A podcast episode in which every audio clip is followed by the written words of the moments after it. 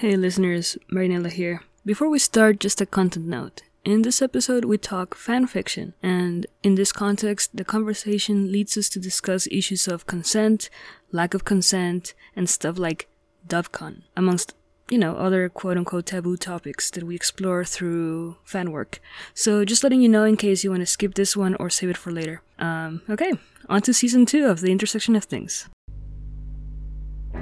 Hello, and welcome to The Intersection of Things, a podcast about technology and how it's changing our lives from an intersectional feminist perspective. Who are you? I'm Ruth Coustick-Deal, and who are you? I am your co host, Marianela Ramos Capelo, and we are tackling a really awesome theme this time fan fiction. What is fan fiction? Yeah, it's a good question. I always think of it as being writing that is done by fans about works, people, stories that already exist or they're familiar with, you know, other books, other stories that are out there, and then taking ideas from those and pulling them out and creating new stories. But I have to say, this seems to come up a lot of the time when it comes to definitions. When I was looking into this in advance, I found that there was a massive survey recently from a podcast called Fansplaining. They literally asked all of their listeners to define fan fiction, and then they did a Ooh. whole thing of like, how does everyone define it? And it was really interesting, super detailed. Goes into how everyone takes really different approaches. Is it about being a fan? Do you have to be a fan to write fan fiction? What if you're writing about something you didn't like? But you want to make it better. So maybe not always a fan. Does it have to always be fictional? What if you write a fake recipe book from a world that you like? That's not even fictional. Oh, so then yeah, cool. you can go all off. But, you know, that's that's a rough definition. Yeah, I mean, and it's not only writing; it's about creating works that are based on other works. Basically, it could be uh, painting pictures of your favorite characters in alternative universes. It could be songs and podcasts and other storylines expressed in very a variety of, of mediums too. So Yeah. And it's a thing that's come with a lot of culture and terminology. And I know during the rest of this podcast we're going to use a bunch of those terms. So the word canon comes up and that's usually refers to what is actually in the original text, the origin text, that's the canon stuff. And then sometimes people talk about fanon, which is like overall what the fandom thinks and says. Um, people use terms like AU, alternate universe, imagining your favorite characters in a different timeline, a different world, and OCs, which mean original characters, people that you came up with but placed into an existing world. For instance, imagining an original character going to Hogwarts. What's OTP? My one true pairing. There's also a one truth OT3, one true three. Whoa. I I have a one true three. Wow.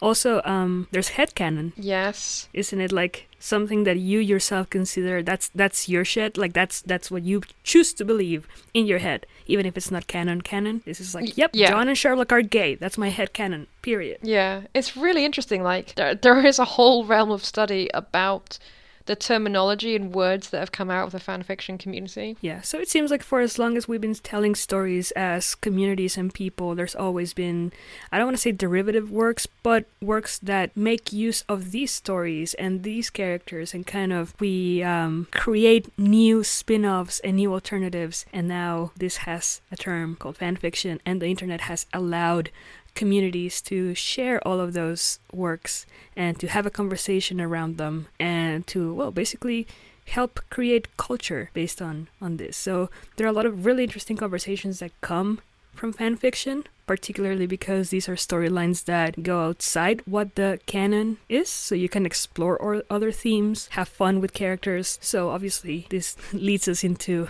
interesting territory in terms yeah. of in terms of what Ruth. Well, I was thinking that you know we we're this is a podcast about tech, and I think one of the things that's interesting with like technology and fan fiction is how it has created more close knit communities and also expanded those communities and brought new people in. I know that a lot of this stuff used to come where people would write little zines of stories and then get you know, invite people to submit something, make a little tiny magazine, print photocopies of it, take it to a convention, people then pick up copies of it. Like the distribution of stories was really slow. And now it can be instant and it can be varied, and you can bring new people in all the time, and you can have stories in conversation with one another really instantaneously. You can see a story and say, I'm going to write a sequel to that now, today. I'm going to write yeah. something about what is happening in the world in this moment, and people can read it straight away. And I think that's really beautiful. And then, as we're going to get into a little bit later, I think there's some really interesting stuff about archiving fan fiction, which wasn't as possible before. The fact that you can keep a record and like essentially create a library of fan fiction, I think is pretty fascinating because otherwise there's a lot of really good writing. Like I think that's a thing people often don't admit, but some fantastic writing in fan fiction. A lot of people who are professional authors themselves or become are writing great stuff, and then we're just losing it otherwise. So the fact that it's archived and held onto on the internet is actually quite exciting, and I hope you know some more studies going to come about what we what we're leaving behind there. Yeah, and I mean, just earlier we were talking about fan fiction communities. I mean, we speak English. We have this podcast in English. Well, I speak Spanish too. But what do you know about communities that are based in in other countries? Is fan fiction a thing that happens everywhere? What have you heard? I definitely wouldn't say I know a lot about it, but I am dead confident that there are communities of fan fiction in pretty much everywhere because I think it's just a natural ways to respond to stories. I know it's a thing, again, I'm just mentioning this fansplaining podcast that they talked about recently. They had someone calling in and talking about their experience of fan communities in Morocco and what they were currently talking about in relation to Riverdale, the Netflix show. And I think it's pretty important to remember that, you know, everywhere has the internet and has these same opportunities. You know, we're just mostly interacting with the internet that's written in the English language but that doesn't mean that there's all there is out there. Yeah, no, it's it's fascinating. And that's why we've also brought on an expert. We are very lucky to have a guest today in the podcast, Milena Popova. They are a scholar who um, has devoted some time thinking and a lot of brain power to explore consent in fan fiction and to just poke around and ask questions about the importance of these communities, both on the internet but also, you know, as a larger cultural phenomenon. So let's head to the interview. So, thank you for joining us, uh, Milena, for this interview on fan fiction and consent and all of these awesome things for the intersection of things. Um, but before we start, can you please introduce yourself? Sure. Um, I am over. I'm a bit of a geek of all trades. Over the last five or so years, I've been doing some research on fan fiction, cultural activism, and specifically sexual consent in fan fiction, and how that might be seen as a form of cultural activism where people think through some of the issues of um, around sexual consent in quite interesting and specific ways. Kind of wanted to kick off with talking about fan fiction obviously this is the topic of the episode and wondering if you could tell us a little bit about how the culture of fan fiction is working on the internet these days. Like i get the sense that there's like a very strong fan fiction community. I see a lot of stuff about how people support one another in reading. There's like this whole thing about beta readers that like people really connect with one another yeah. in the fan fiction isn't just put something out and then that's it and I was wondering if you could say a little bit about what that phenomena is like. Sure. I mean, one of the things that I'd probably say first is that it isn't a single community. There are many, many different fan fiction communities, and they kind of split into different sub communities as well. But um, one of the kind of big distinctions between different communities is what platforms they use. So the communities that I've particularly been researching live on something called the Archive of Our Own, and until fairly recently also on Tumblr. And we're seeing a big shift right mm. now, um, a community in flux trying to find a, a different home since Tumblr banned um, adult content back in December 2018. So it's it's an interesting time in fan fiction, probably not a not a good time right now in some ways because people are losing each other, those communities are kind of falling apart and trying to find new spaces to be. But there are other communities as well. So there are communities on platforms like um, Wattpad. There are various commercial platforms where people do read and write fan fiction. There's still fanfiction.net, even though most of us tend to forget about that. So there's there's different communities, some of which overlap, some of which are completely separate. Um, one of the things I find interesting about fan fiction, it is very much a communal experience on both the reading and the writing of it.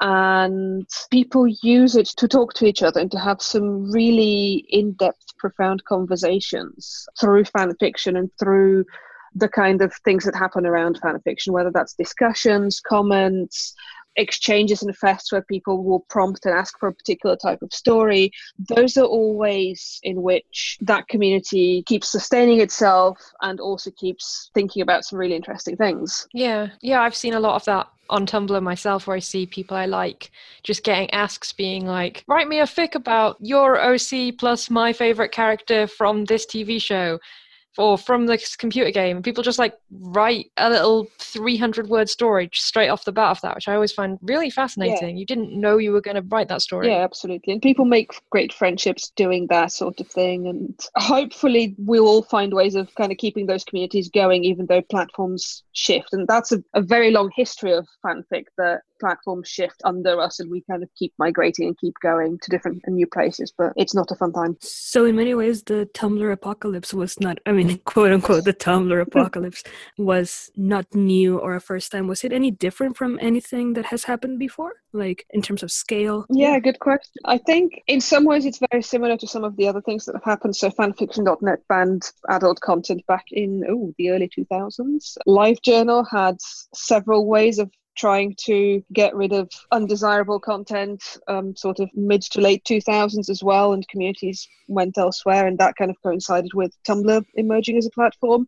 I think scale is probably one thing. Um, another is that between the live journal fiasco with strike through and bold through and tumblr becoming a thing and the tumblr apocalypse fan fiction has become a lot more mainstream and more mm. acceptable in some ways still still marginalized still stigmatized in many ways but also has gained a lot of mainstream visibility and um, a lot of that is how the community has moved on in seeing itself. Some of it is driven by things like um, the Organization for Transformative Works, which has founded in, I think, 2006, 2007, and very much has a mandate to advocate for fan fiction, not just in the, in cultural spaces, but also legally. Um, and they have made a fantastic set of legal arguments, both in the US and in Europe, around fan fiction being genuinely transformative work, genuinely valuable, and therefore in its own right having copyright protection. So that's removed a lot of the external pressure on the community to kind of hide and try and stay out of the eyes of the powers that be. So I think that kind of self confidence is probably new, and that mm. understanding of the community's own value, and also along with that, the fact that the archive of our own exists and is a fan owned, fan run archive that nobody will try and pull out from under our feet because it was founded specifically on the principle that they will publish anything that is legal within their jurisdiction and they will continue to do so and they're supported entirely by fan donations um, means that actually there is a bit more of a stable base for people to call home while also searching for other platforms to go to. So, like, why do people keep coming for fan fiction in terms of adult content. What's the obsession with trying to, you know, remove all that from the internet? Um, I don't think Tumblr was necessarily targeting fan fiction because most of what it says in their terms of service is actually visual porn that they object to. I think what's what's happened is that fan fiction communities have got caught up in that. So Tumblr in itself was a very visual platform. So people who were in the active in the fan fiction community also started doing stuff with in visual media whether that's gifsets uh, mood boards. There's a whole bunch of like mini art forms that have emerged on tumblr that we're now seeing die out because people are leaving the platform. But obviously with fan art is, is another one uh, where tumblr made it very easy to share.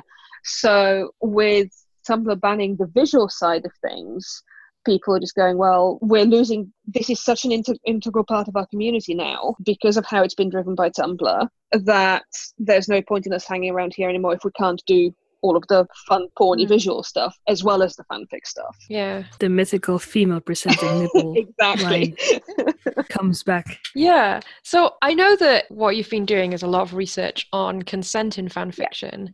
So why is this the focus of your work and what have you found out doing that? Why is it the focus of my work? I think because about five years ago, I had an epiphany that the, the, the, snappy version is everything I know about consent I know from fanfic. And that's not entirely true, but it is scarily close to true. Um, mm. In that I had hung out in various feminist spaces, I'd read zines, I'd done a whole bunch of other stuff, and I'd learned from those spaces. But actually, fan fiction and those communities had provided me with a space where I could think about consent in ways that were different qualitatively to how we do it in those activist spaces. Um, and it's it's much more based off lived experience and based off um, feelings and emotions that our kind of more mainstream day to day discourse around consent and around sexual violence doesn't really have the space to handle. We don't really talk about how consent feels or how the absence of consent feels, or how mm. dubious consent feels. And in fact, dubious consent is probably fan fiction's greatest gift to the world when it comes to thinking about sexuality and consent because it it's a concept, and in fan fiction it gets shortened to dubcon. Um, it's a concept that really makes visible this massive grey area between something very fluffy and consensual on the one hand and outright rape on the other. And we start suddenly thinking through a whole bunch of situations where well, it may not be outright rape, but it's not particularly consensual either. And it may be things like power differentials in a relationship where it's more difficult to say no to something. It may be a cat one partner being dependent on the other financially or for immigration status or whatever it is. And those are the kinds of situations that fan fiction really teases out and looks at the emotional impact of it and looks at how can we level some of those power imbalances and how can we make it consensual or what, what, what would need to be true for this relationship to be genuinely equal and consensual. Um, and if you think about how media and the law in particular position rape versus consent. There's a very sharp dividing line in between them. There's there's no grey area in between, whereas fan fiction just explodes that and makes that massive grey area visible. Hmm. You know, when you talk about consent in fan fiction, I mean, one thing that I've always been wondering about lately is about when people write fan fiction about real mm-hmm. people mm-hmm. and whether or not the real people should be able to consent in that like i've seen you know fan fiction about celebrities or yeah. people sort of merging sherlock into benedict cumberbatch fan fiction and you know I, i'm very uncomfortable with some of the stuff where people read out fan fiction in front of the actors and then make them feel embarrassed because it's like something that involves their character having sex and then they're reading about this and they're like well that's not what my character would do and they're definitely not consenting to listening to that Absolutely fan fiction you can tell they just yeah. don't want to know about that yeah. and then that's the question like you know they don't want to know about it but if it comes to actually writing about them as a person should they have some control over that or is it better to just be like just don't learn about it, it it's a really thorny question. It's a it's a question I've actually written a couple of papers on as well. But one of the ways that I try and see it is actually what happens in people's minds when they are writing that fan fiction about that celebrity. Do they think that they're writing about the real person? Do they think they're writing a fictionalized character based on that person? Do they think it's something completely different? And honestly, it's a mixture of all of these things. Um, there are absolutely tin hatters out there who will swear and go and attack people for saying that these two people, the real celebrities that they ship, are not in a relationship. Um, and I've seen a lot of that on the internet where people just come up with these massive conspiracy theories going, no, they, they're definitely in a relationship, despite there being no actual evidence. And you know what? Those are subcultures, they happen. I've not actually looked into those in, in any great detail, but there's also the kinds of communities that are okay, we, we know that this is quite good fun. We're that, that it's quite fictional. We actually understand that we're probably making, particularly when we're writing about cishet white men, we're probably making those characters that we're building off them a lot more, a lot nicer. frequently a lot more feminist, a lot better people than those people might be in real life. So people are quite aware that that's happening and that's the case, and they're not really pretending that that is the real person. So it's more of a we're creating a fictional persona based on what's already the public performance of by a celebrity um, of themselves rather than their private person. And then you get into some really messy situations where this is a fandom that I was personally in, and then I ended up studying as part of my PhD research um, because one of the celebrities that was a big name in that fandom uh, ended up being accused of rape and that fandom had a massive crisis as to whether they could continue legitimately being fans of that person or whether they could continue writing fan fiction about that person and ultimately broadly speaking it fell apart because they worked out that you know well as much as we know that this is a fun fictional character that we've created based off this person we can't quite reconcile that and our emotional investment in that character with what the real person is alleged to have done. Mm. Yeah, there's no easy answers, but it's it's quite an interesting dynamic that does happen in those fandoms. Yeah. Yeah, I I wanted to um, rescue something you said earlier about how fan fiction allows us to explore how consent feels or the lack of consent Yeah. feels like very emotional i don't know emotional but like the the feel part Yeah. of it and i wanted to ask you um since we're seeing like all of these platforms impose rules that are basically like based on like morality or what's right what's wrong. How do you see fan fiction almost like an avenue to explore things that are taboo? How do platforms can be like well this is all fiction but you can write about this terrible awful thing is there yeah what's your reaction to that Um, in term and we're talking obviously about like things that are not like before homosexuality would have been a Hmm. taboo but you know more and more like incest and rape and things yeah, like I mean, that. people absolutely do explore rape in quite a lot of detail in, in some fan fiction. People do explore incest and all sorts of other things. And sometimes it's subtle and sometimes it is very, very in your face. And sometimes it's done very well, and sometimes, frankly, it's not, um, because it's a big community with lots of people who are, many of whom are still kind of going through that learning process themselves. Um, in terms of platforms, I think we come back to what's the what platforms do we live on as communities, um, and there's the big distinction for me between platforms that are commercial and profit driven that need to sell a particular image of their users to their advertisers, and that's part of what's been happening behind the behind the scenes in, in Tumblr um, is trying to make that platform a lot more acceptable to advertisers. And the vast majority of popular platforms out there fall into that bracket, unfortunately. And then you have things like the Archive of Own that are community run by the community for the community, where the interest is very much not like AO3 is literally sustained entirely by donations. It's never going to be sustained by anything else other than donations. They're ne- never going to sell their users to advertisers. So their interest is very much the community's interest and trying to provide a space for the community to do those things within the limits of the jurisdiction they're in. Um, so they there is Mhm. some content that they can't publish, but most of it they can, and therefore they will because it's important for people. And again, if, if you're thinking about okay, we're exploring things like rape and incest, um, that's frequently survivors exploring those things, or it's frequently people who've been affected in other ways. You sometimes get the sensationalizing reports of oh my god, there's all of this rape porn. Well, yes, but mostly it's survivors trying to kind of work through it rather than people just getting off on it. And sometimes it's a bit of both, but that's the fun grey area of porn. Yeah, and now talking a little bit of- about fan fiction and the communities that form it, we wanted to ask you, like, why do you think this particular communities are overwhelmingly either composed by women or genderqueer people? I think there's a quote um, that in AO3 users identify as genderqueer more than uh, male, or more users identify as genderqueer rather than Yeah. male. Why do you think what's unique about this that allows these well radical spaces that are not quite the norm Yeah, um, to exist? it's a it's a good question, uh, and it's kind of one of the foundational questions of fan studies is why do straight women like reading and writing about men banging? And one of the answers is actually most of us straight early fan studies scholars assumed.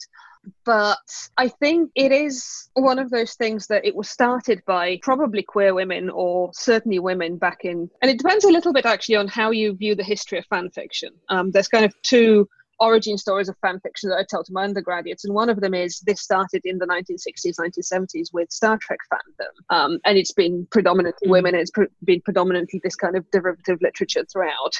Um, and the other origin story is actually, well, look at Homer. Homer was writing fan fiction, um, and so was who came after him, and so was Shakespeare, and so was Milton when he wrote Paradise Lost Yeah. and actually if we start seeing culture as this as this space that kind of builds on previous works and take that okay a lot of works are derivative or a lot of works build on each other. We then get this break in the 1700s with the statute of queen anne which creates copyright as a thing to incentivize creators to write more stuff allegedly. And that's kind of part of a change in thinking in the european enlightenment where we suddenly start going from much more communal culture to valuing what we would call originality, but that originality is gendered and also racialized as white men's originality in particular. Mm. Uh, and that's where we get this kind of breaking culture where we go from communal to original and individual. And women's culture and other marginalized cultures also racialized cultures become kind of submerged in that and become these devalued marginalized cultures that are um, again still communal and still not not seen as original or as valuable in their own right. And i think fanfic modern fan fiction builds much more on that tradition than it does on the tradition of white male originality, if, if you will. Yeah, that's interesting. And it's funny how, like, we accept parodies, I think, and certain kind of like rewrites that happen in mainstream fiction. You know, if someone does write a new Sherlock novel or a new James Bond novel, and that happens quite often, and that's not seen as fan fiction. Yeah. But fundamentally, it is the same thing. Oh, absolutely. Um, Jasper Fforde, bless him, does not write fan fiction at all everything he writes is fan fiction. um, but yeah, as soon as it's a white man who's writing, it's not fan fiction. It's it's art. Um, and when it's women writing it, particularly when it's non-commercial, it's derivative and horrible and absolutely valueless. And one of the interesting things for me is actually that lack of commercial pressure on fan fiction and that underground feel mm. to it and that external pressure of kind of it's devalued, it's marginalized, actually makes it into this space where you can do some really exciting things, where you can experiment, where people can learn, where you can do some very risky things that you can't do in something that you're trying to sell. Mm, wow. I can not stop thinking now about the Lion King being an alternative universe for Hamlet. I'm like, ah, the Lion King is fan fiction. Disney hasn't done anything original in like d- more decades than, than I can count. Yeah. Disney's also a big driver behind the extension of copyright terms and therefore kind of yeah. continuing to take away from the culture that we can build on. Yeah, I do always find that ironic that like most of Disney properties are just retelling fairy yeah. tales and then claiming ownership yeah. of them. And it's just like none of this is your stuff anyway. Why are you saying no one else can do anything with Quite. it? Uh, well, and there's a, a, an important amount of labor that goes into the creation and the reimagining of these stories, right? I remember, was it Sherlock? I think the latest one, the BBC thing that people came up with. I think there was a scene that Tumblr sort of went crazy, not a scene, an episode, because it seemed that they were mocking fan yes. fiction. So conversations started happening around, like, wait a second, are you just kind of stealing the storylines that you like that we already wrote for you and then putting them as canon and at the same time mocking the crazy fangirl and it's always a fangirl or someone who's definitely not a cool person. Yes, absolutely. I was just like, yeah, I'm not a fan of Steve Moffat. Uh, yeah, no. Yeah, we all just stop and shake our heads. Steve Moffat. Um, side note, complete side note, but I started watching Elementary last year, and it's such a bad take on Sherlock. I love it. I've only seen a couple of things. Bad or better? Way better, way better. Yeah. I really like it because it's Sherlock who is an actually empathetic person. And I think that's more in keeping with the original Sherlock. You know, he actually cares about people. That is what motivates him to solve crimes. I mean, like, yes, he has a lot of awkwardness and isn't always smooth at getting on with people. But that doesn't mean he doesn't care about people. Yeah. It seems more like those are two different things. In his head, he might care. In the way he expresses himself, he's not good at that. And I think that feels much better. Yeah. Um, yeah. That's my side recommendation that I'm just throwing out there. I, I, will get back into it. I've seen a couple of seasons, but kind of fell out of it. But it's back on Netflix, isn't it? So yeah, let's uh, let's get back on some serious things, not just uh, not just throwing out what we think people should listen to and watch. um, yeah, so you keep mentioning AO3 Archive of Our Own, and I thought we should just take a second to like talk about that because I find it very fascinating as a thing in and of itself. Like as you mentioned, that it's an archive created for fans by fans, and that it sometimes gets a lot of controversy. People seem to get really angry about you know it allowing almost anything on its site. Yeah. And I've read that it has a really groundbreaking tagging system that's like sets the standards for all sorts of other websites. Yeah. And that that's really interesting in like in terms of consent because it allows you to only read stories that you really want to read.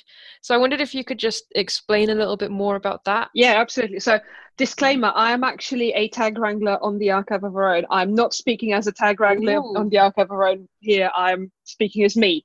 But um so the Archive of Our Own has something called a, a curated folksonomy Um, so if you think about how you archive things and how you make things searchable and findable, you, you kind of have two broad options. One is you preset the categories that people can choose. So think of like drop down lists. Um, so if you wanted to have a drop down list for what fandom your fic is in, and a drop down list for the characters, and a drop down list for all of the relationships and whatever, then somebody would need to ma- maintain those drop down lists in the background. Um, and that's kind of very top down curation. People have to make choices up front as to what they're going to call things, and it's quite a controlling way of doing it. The other way is kind of is a folksonomy or kind of a, a bit of a free for all. So if you think of Tumblr tags, and the reason Tumblr tags are absolutely unusable is that users can just write whatever they want in there. So you can write things like Sherlock Holmes slash John Watson, but you can also write Johnlock, or you can misspell one of them, or you can misspell both of them, and all of those kind of mean the same thing. But if you click on one tag, it won't bring up all of the others, and it's a bit of a mess, and hence nothing can ever be found on Tumblr again. Um, so what the Archive of Own does is it tries to kind of hybridize those two approaches and find a way that users have as much freedom to tag what they want in a way they want. Um, and that in turn allows for the language that users use to evolve or the tagging system to reflect that and for culture to evolve on the archive of our own but it also finds ways of making those tags actually all mean the same thing in the background. Um, so that's where the tag wranglers come in. Um, and when we see things like Sherlock Holmes slash John Watson and John Watson slash Sherlock Holmes and uh, Johnlock and whatever else people use to tag that thing, there's a bit in the background where there's, and it's a fair amount of manual volunteer labor, but it's a bit in the background where we connect those tags and say, okay, if you click on any of those, it will bring up everything tagged with all of these things that mean the same thing. Um, so that's one of the big important things. The other big important thing is that the archive of our own structurally has things like um, archive warnings that are mandatory in terms of use. So if your story contains rape or non-con, if it contains underage sex, if it, it contains major character death, and there's a fourth one which escapes me right now. Uh, you either have to use the relevant warning or you have to say you specifically chose not to use the warning. And that way, a reader knows, okay, this is what I'm heading in into or if you say i chose not to use the warning then they know you know what there may there may be some gremlins here um, so it gives people the ability to make informed choices about what they engage with. Um, and again, there's also the free-form tags, which are a lot less structured than the, the rest of the tags, or the relationships, the characters, the fandom tags. Free-form tags are things like like dubcon, dubious consent, where people can actually specify a bit more what's in the story. And that gets used a lot both by writers and by readers to flag what's in there. And sometimes it acts, it acts as advertising. You know what? If I want to read some Dubcon, I can go and find some Dubcon um, which is great. But also, if I don't want to read some Dubcon, I can make sure that I'm not reading it. That's so fascinating. Informed consent. Exactly. Yeah, yeah. It reminds me, like, do you remember way back in uh, was it like episode three when we talked about outrage and how like there's so many situations in which we're like triggered into our feelings without consent and that mm. you know no one like warns us when we're going to be upset by certain things we were specifically actually talking about campaigning and politics a lot of the time and I really like that that is like you get to kind of say, I want to be entertained and I want to be in control and choose like whether I want certain feelings to be impacted right now. I'm fascinated how someone came up with that or several people came up with that in the first place and were like, yes, we're going to go into this. It's going to be really complicated, but we're going to make it happen. Some very clever librarians work for the AO3. Yeah. well, obviously, librarians are the best people. Absolutely.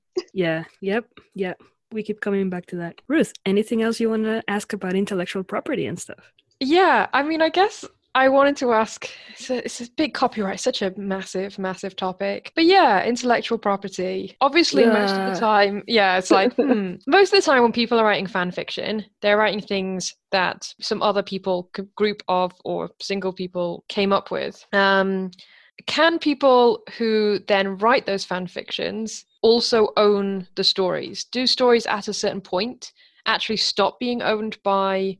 I guess there's two questions here because one is the legal question. Which we could answer, but perhaps it's not as interesting, I think, as the moral and philosophical yeah. question. Fundamentally, you know, who who cares about that? Because that's different in every different in all sorts of countries and all of that yeah. stuff.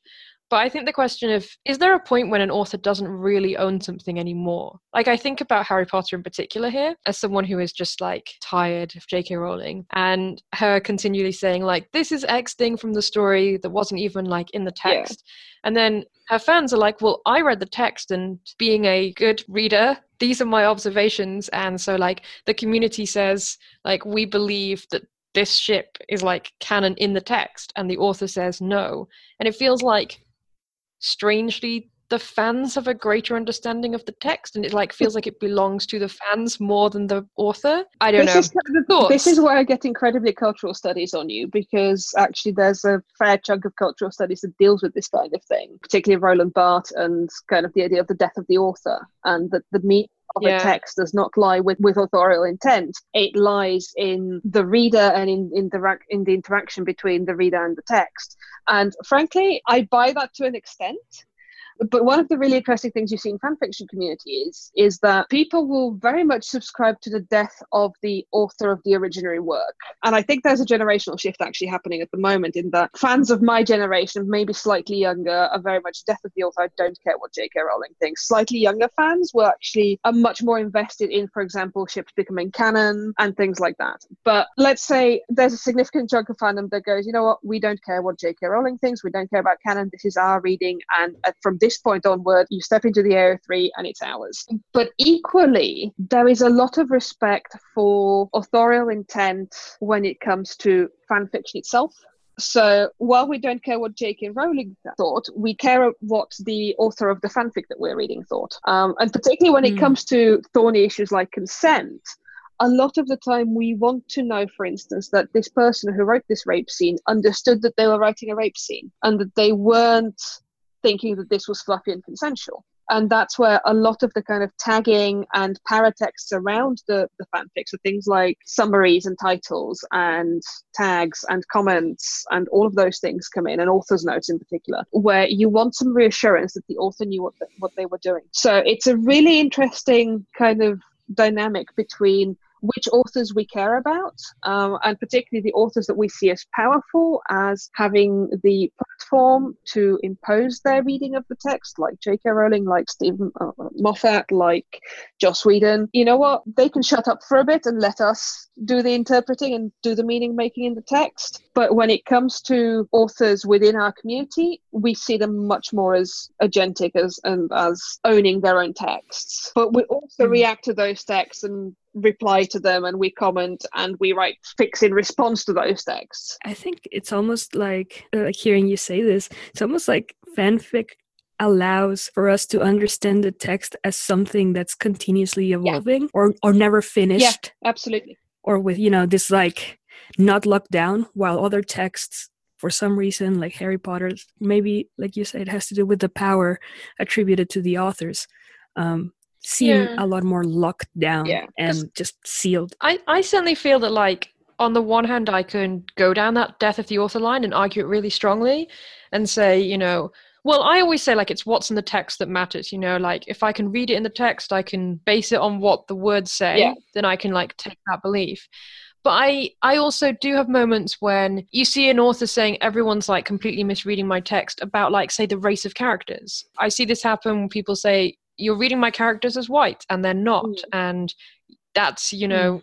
your assumption that everyone in a book is like you and i'm never going to say that's the moment when you go oh well death of the author it's up to us and you go no you have to listen to them so i'm kind of saying i recognize that even in myself there are moments when i'm doing that like picking and choosing on which times you're kind of believing and saying like you've got to listen to what the author is saying yeah. and the moments in which you're saying like oh who cares about Definitely your insistence that Dumbledore was gay or whatever.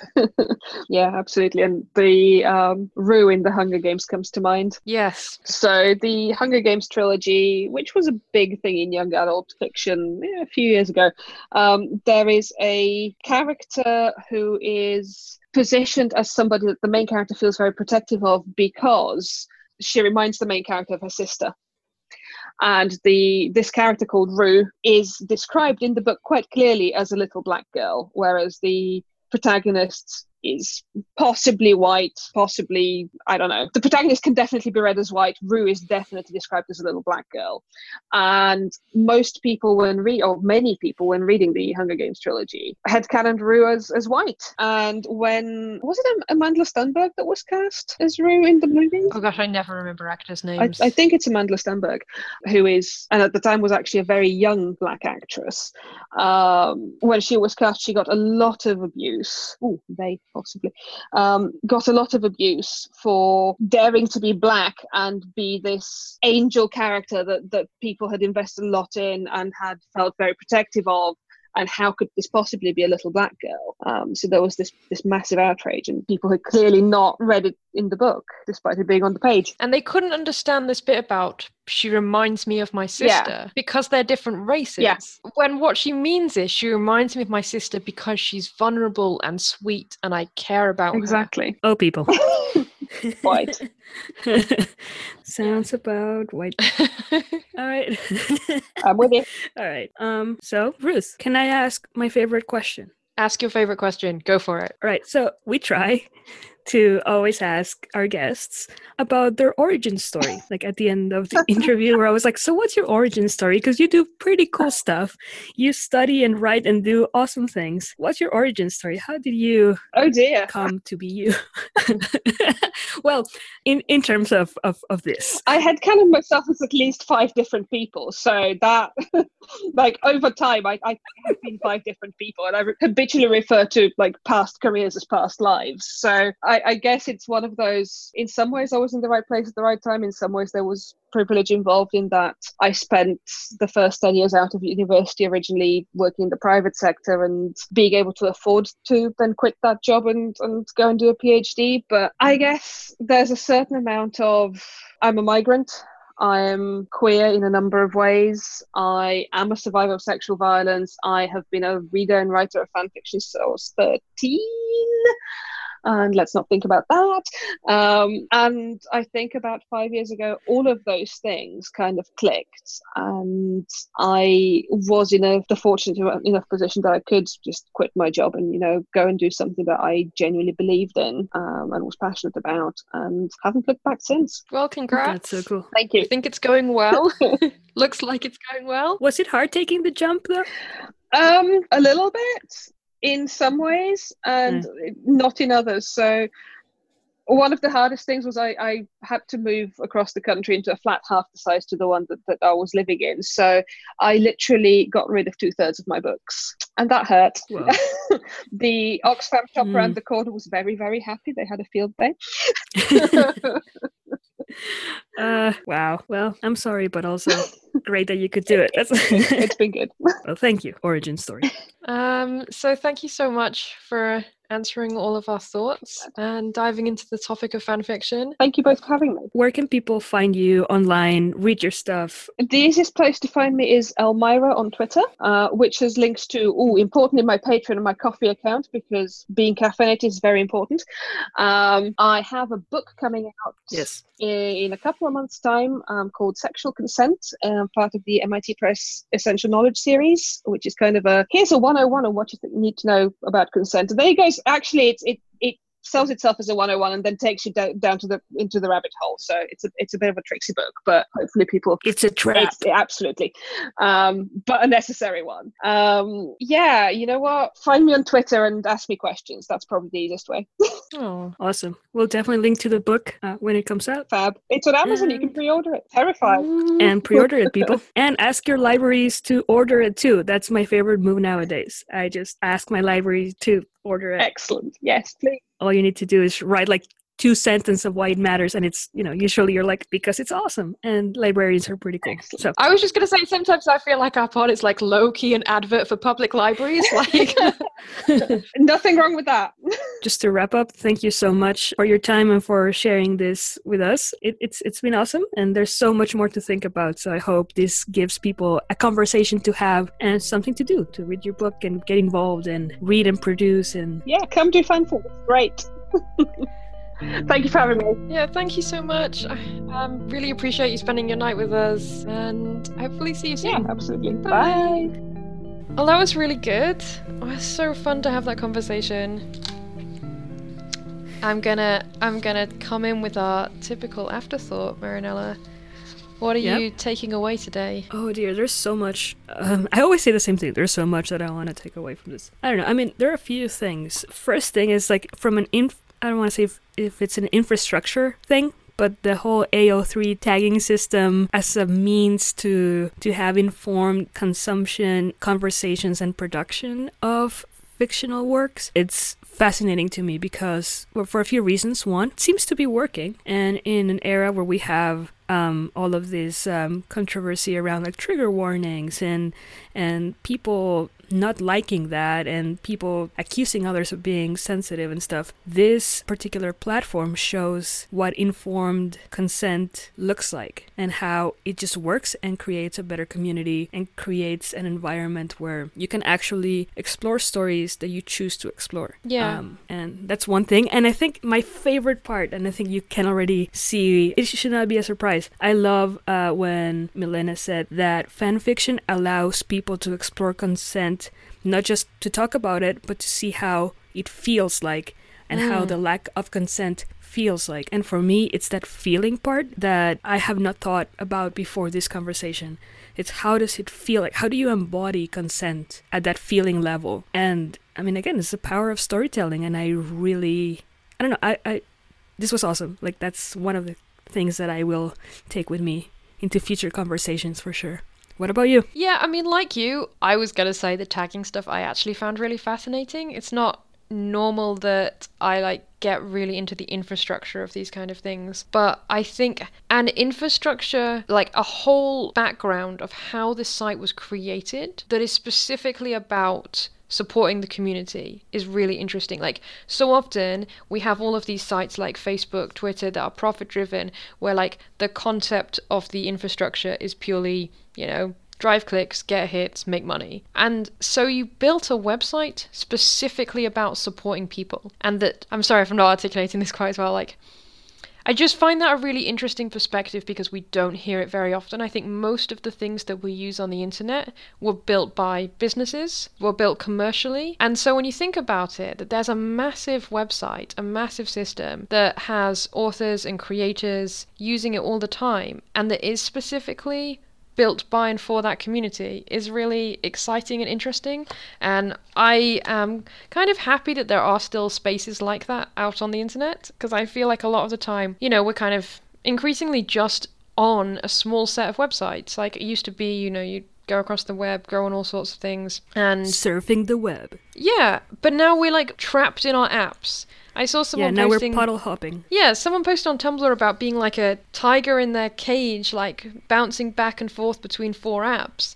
And I thought that like it's kind of true. Like how many times am I just opening up the same few social media apps and then closing them again? I guess my point is it's nice to feel like you can be in a space that isn't profit driven, that isn't commercialized, and that is really Yeah. like putting the interests of the community first. Well, and on that same note, it's that whole thing that uh, Milena was saying about how because a platform like AO3 doesn't have the commercial interest at the core, you can explore other things and then you can have survivor narratives that explore certain things in a way that other platforms like Tumblr would not be able to do, right? Because you want to, if you're Tumblr, you want to present to the advertisers an idea of how the community looks like, and you cannot say that you have a community full of people who are willing to tackle hardcore themes, even if it's, I would say, in a healing way. Yeah. So- Yeah, it just prevents them from being open to censorship in the same way because they're not driven by those needs. I also really like the point that they made about copyright and originality being gendered. Mm, yeah. Definitely something else to kind of think more about, like how much we ascribe what we see as author- authorial power and like this is the core text and this is the real thing is like does that kind of idea of like single ownership stem from a patriarchal understanding of creativity. Yeah, and I love the whole. I mean, we're just rehashing the interview, so. but yeah, I love that whole conversation too about the death of the author and like who has the authority over the story and how um I don't know fan fiction seems to allow for texts to be a little bit more I don't want to say fluid, but maybe like less locked down, more in conversation with the people who are producing them. Yeah. Um, I mean, it's kind of cool. I still feel a bit squicky about fan fiction written about real people, to be honest. Um, Squeaky. Squicky, you know. I I think that like it's really weird. Like if it was written about you, how it would feel to find that someone was like imagining your whole life and writing it and publishing it out there. Oh, I'm not saying that that's the thing where I say like it's squicky because I'm not saying no one should do it, but it's something that I definitely feel just a little bit weird about. In no uncertain terms, it would freak me the fuck out. But yeah, that's true. I do not consent. Yeah, yeah, and I think that's the th- that's the interesting thing. Like to say that it's a community that has all of these like really interesting discussions about consent, tagging it and all of that stuff. But when it comes to real people, like how do you get consent from celebrities? And I think there was an interesting point about how much celebrities are in some ways fictional anyway. I mean, they're hmm. real people, but presenting fictional personas, or like we are given Right. a like fictionalized concept of them from social media, from magazines, etc., etc. Yeah. But I'm sometimes uncomfortable with that because it's like, sure, there's a fictionalized concept, like a collective understanding of like what we think someone is, but they are still a real person. And you can see it a lot in like we've talked about this in like TV shows or radio interviews where they present say a photo of a character made in the actor's likeness doing something ridiculous like stripping or like literally just you know in some sort of sexual scenario. And they show it to them just for for giggles and to embarrass them. But i'm like that's weird. How is that different from any other form of bullying sort of? No not even bullying just actually you're harassing people for for giggles it's weird Yeah. Yeah, and I don't like the whole thing of using fan fiction as a tool for mockery either, because when you're doing that, you're mocking the actors by making them feel embarrassed that fan fiction exists, but then you're also mocking the people who create it, who never expected it to be seen. And I think that's the weird thing. Like once you say like, well here here it is, like let me show it to you. Like I don't think most people writing Sherlock fan fiction are expecting Benedict Cumberbatch to read it. And so like actually what you're doing is you're taking that fan fiction and putting it on television without the author's consent. hmm So basically, um, if you are a TV show presenter and you're listening to our podcast, don't do that. correct Just free free presenting tips. perfect um anything else I think I'm I think I'm all thoughts out right now. perfect What about you? Um, no, I think um, people uh, listen to the interview again because by the time you're listening to this, you've already heard the interview. Um, it's awesome. Uh, we're gonna put stuff in the footnotes for you to read, and uh, Including fanfiction suggestion. Yes. Go read some of your first fanfiction if you've never read any. Check it out. yeah, and let us know. Um, did we miss something? Did we get something really right? Something that you do not agree with?